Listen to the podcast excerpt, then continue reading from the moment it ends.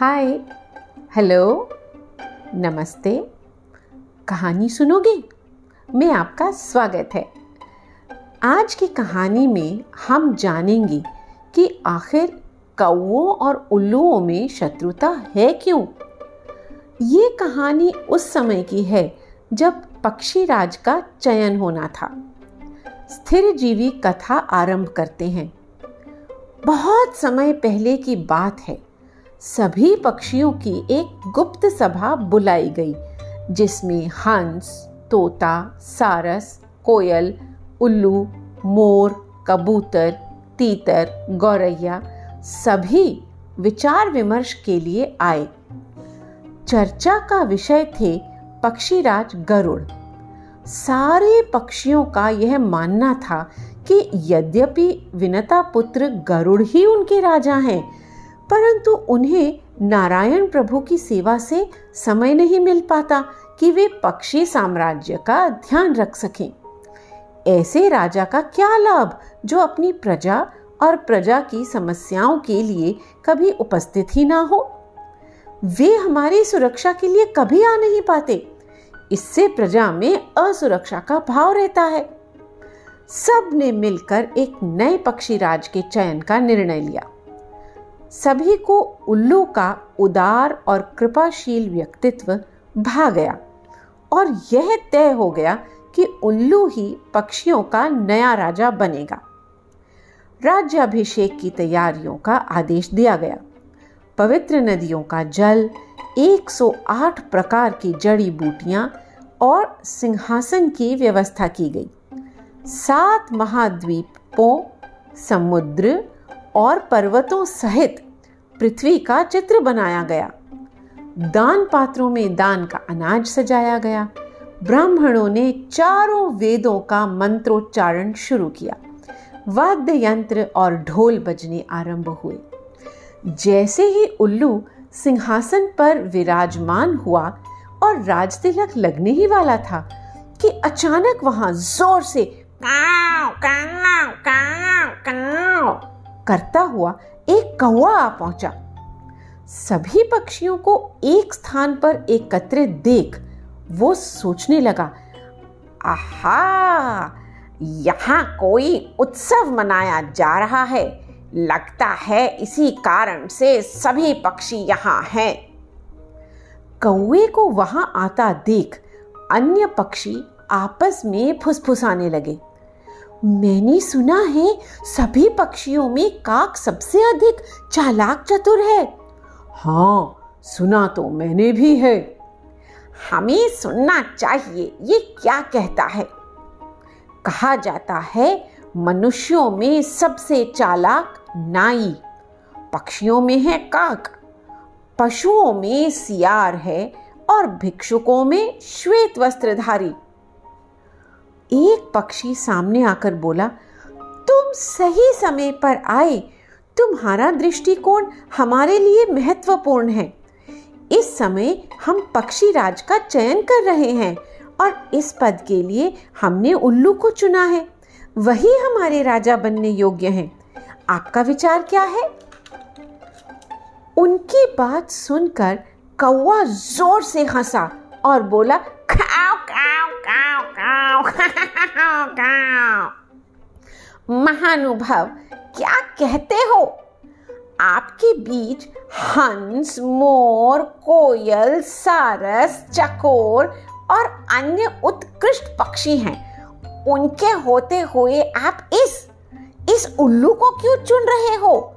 जो दिन में अंधा है और देखने में भी कुरूप है। मैं आपके चयन से सहमत नहीं हूँ। कौए ने उल्लू के रूप और स्वभाव की बहुत हँसी उड़ाई। फिर बोला, जब विनता पुत्र गरुड़ हमारे राजा स्थापित हैं तो किसी और राजा का चयन क्यों? उनके जैसा एक राजा हमारे लिए पर्याप्त है। उनके नाम मात्र से ही हमारे शत्रु पीछे हो जाते हैं। अरे, इसी तरह तो चाँद का नाम लेकर खरगोश सुखी और सुरक्षित जीवन जीने में सफल हुए। अच्छा ये कैसे हुआ? अन्य पक्षियों ने उत्सुकता से पूछा और कौए ने खरगोश और गजराज की कहानी शुरू की। एक जंगल में चतुर्दंत नाम के महाकाय गजराज अपने हाथी दल के साथ रहते थे। बरसों तक सूखा पड़ने के कारण वहाँ के सभी झील, ताल, तलैया सब सूख गए, वृक्ष मुरझा गए। सभी हाथियों ने मिलकर अपने राजा चतुर्दंत से प्रार्थना की, महाराज, हमारे बच्चे भूख प्यास से मर गए हैं। जो शेष हैं, वे भी मरने वाले हैं। जल्द ही किसी बड़े तालाब को ढूंढना पड़ेगा। गजराज ने अपने कुछ सेवकों को चारों दिशाओं में पानी की खोज में भेजा। पूर्व दिशा में उन्हें एक तालाब मिला। यह तालाब पाताल गंगा के जल से भरा रहता था। हंस, सारस, कछुए और अनेक प्रकार के जलीय प्राणी उसमें वास करते थे। चारों ओर से घने वृक्ष होने के कारण उसका जल हमेशा ठंडा रहता। अनेक कमल के फूल उसकी शोभा और बढ़ा रहे थे। ऐसा प्रतीत हो रहा था जैसे वो स्वर्ग का कोई तालाब हो। सेवक तुरंत लौट आए और गजराज चतुर्दंत को चंद्रताल के बारे में बताया। चतुर्दंत अपने दल को लेकर इस दिशा में चल पड़ा। पाँच दिन की यात्रा के बाद वे तालाब पर पहुँचे। जी भर कर पानी पिया। दिन भर तालाब में खेले और सीधे शाम को बाहर निकले।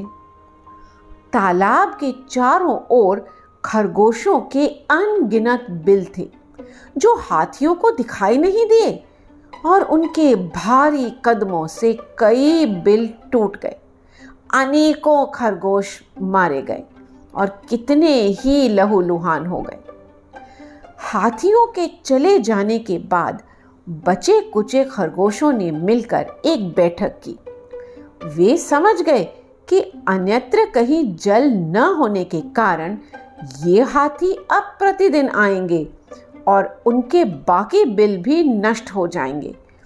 कुछ समय में तो उनका वंश नाश हो जाएगा। कोई ऐसा उपाय सोचना पड़ेगा जिससे ये हाथी पुनः यहाँ न आए। लंबकर्ण नाम का एक खरगोश सामने आया और बोला, साथियों, हमें भयभीत होने की कोई आवश्यकता नहीं। मैं आपको वचन देता हूँ कि हमारे ऊपर जो देवी देवताओं की कृपा है, उसके कारण कोई ना कोई उपाय ऐसा निकलेगा जिससे ये हाथी पुनः यहाँ नहीं आएँगे। खरगोशों के राजा विजय दत्त बोले लंबकर्ण विशेषज्ञ वार्ताकार हैं। वे नपे तुले शब्दों का प्रयोग करते हैं। हाथी दल इनके साथ वार्तालाप करते ही मेरी शक्तियों से परिचित हो जाएगा। एक दूत से उसके राजा के बारे में सब कुछ ज्ञात हो जाता है। दूत बनी बात बिगाड़ भी सकता है और शत्रु को मित्र भी बना सकता है। जाओ लंबकर्ण, मेरे मित्र, मेरे शुभ चिंतक, तुम्हें इस विशेष कार्य में सफलता मिले। लंबकर्ण अपने रास्ते चल पड़ा। तभी उसने देखा कि सामने से गजराज अपने पूरे दल के साथ वही तालाब की ओर आ रहे हैं। गजराज का व्यक्तित्व बहुत ही आकर्षक और रौबदार था। उनका साथ देते हुए अन्य हाथियों के कान हवा में ऐसे हिल रहे थे जैसे सभी मिलकर गजराज को पंखा झल रहे हो। गजराज का शरीर ऐसे दमक रहा था जैसे अभी किसी ने मल मल कर उन्हें स्नान कराया हो। सभी हाथी एक लय में झूमते हुए चल रहे थे। लंबकर्ण को लगा ऐसे महान व्यक्तित्व वाले गजराज से बात करने के लिए उसे भी किसी ऐसे स्थान पर होना चाहिए जहाँ से वो तुच्छ न लगे। उसने अपने लिए छोटी चट्टानों का एक ढेर चुना और उस पर चढ़कर महाराज चतुर्दंत को प्रणाम किया। प्रणाम स्वीकार कीजिए गजराज। आशा करता हूँ आपके साथ सब कुशल मंगल होगा। गजराज ने चकित होकर इधर उधर देखा कि अभिवादन किसने किया? आप कौन है महाशय? मैं एक दूत हूँ महाराज, लंबकर्ण ने उत्तर दिया। आपको किसने भेजा है? चतुर्दंत ने पूछा। मैं महाराज चंद्रमा का दूत हूँ, लंबकर्ण बोला। और आपका यहाँ आने का उद्देश्य क्या है? गजराज ने आगे पूछा, लंबकर्ण ने उत्तर दिया, महाराज, आपको याद दिला दूँ कि दूत का कार्य है अपने राजा का संदेश पहुंचाना। दूत को किसी प्रकार की हानि नहीं पहुंचाई जा सकती। चतुर्दंत उत्तर में बोले, आप निश्चिंत रहें और अपने महाराज का संदेश सुनाएँ। जी गजराज, लंबकर्ण बोला मेरे प्रभु चंद्रदेव का कहना है कि आपने उनके विशेष ताल का तिरस्कार किया है। बिना अनुमति वहाँ का जल पिया और उनके चिन्ह वाले जीव खरगोशों के अनेक बिल तोड़े और अनगिनत खरगोशों को मारा व अपंग किया। क्या आप नहीं जानते खरगोश मेरे अत्यंत प्रिय जीव हैं? मेरे ऊपर खरगोश का चिन्ह आपने नहीं देखा क्या? आपके ऐसे व्यवहार से मैं क्रोधित हूँ। यदि आप त्रुटि सुधार ले और पुनः मेरे तालाब पर न आए तो मैं आपको क्षमा कर सकता हूँ। अन्यथा अपनी शीतल किरणों से आपको वंचित कर दूँगा। लंब कर्ण की बात सारी सुनी गजराज ने और गहरी सोच में पड़ गए कुछ समय पश्चात बोले आप सही कहते हैं। मुझसे और मेरे दल से बड़ी भूल हुई है।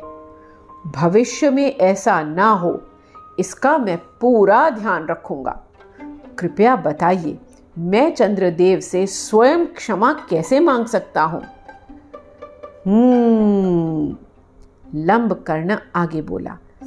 आइए मेरे साथ, किंतु केवल आप अकेले मेरे साथ आ सकते हैं। लंबकर्ण गजराज चतुर्दंत को, पूरे चाँद की रात को चंद्रताल पर ले गया।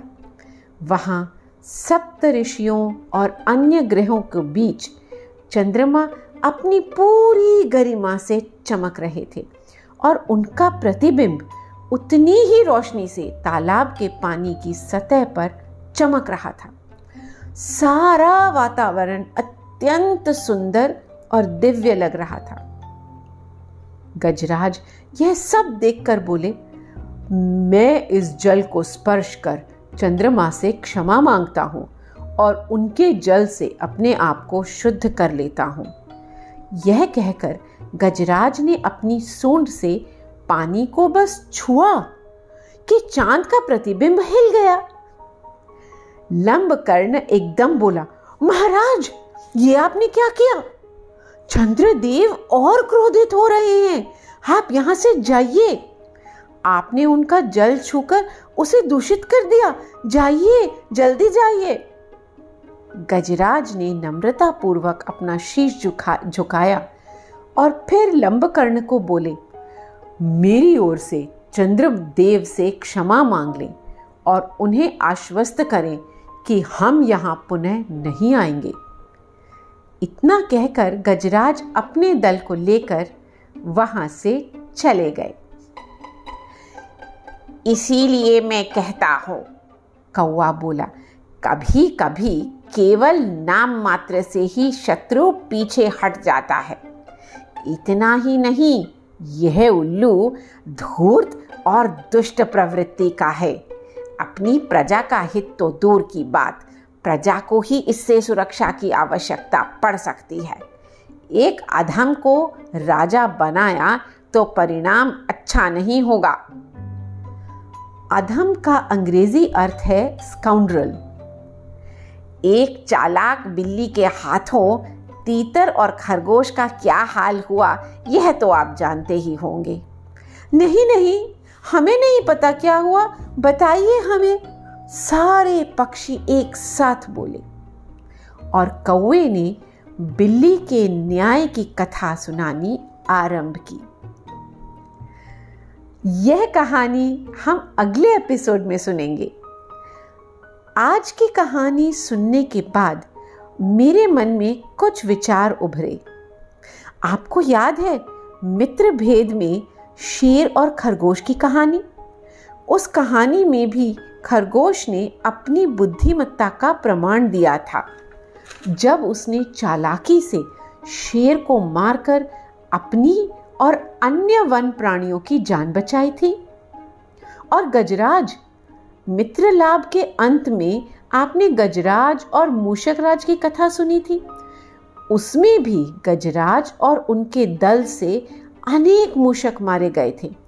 और जब उन्हें अपनी भूल से अवगत कराया गया तो उन्होंने बड़ी विनम्रता से अपनी भूल को स्वीकारा और क्षमा मांगी। दोनों ही कहानियों में खरगोश, एक छोटा सा जीव, अपने चातुर्य से सबकी प्राण रक्षा करता है। और हाथी, एक विशाल काय जीव, अत्यंत विनम्रता और शालीनता से अपने उदार व्यक्तित्व का परिचय देता है। है ना कितनी रोचक बातें?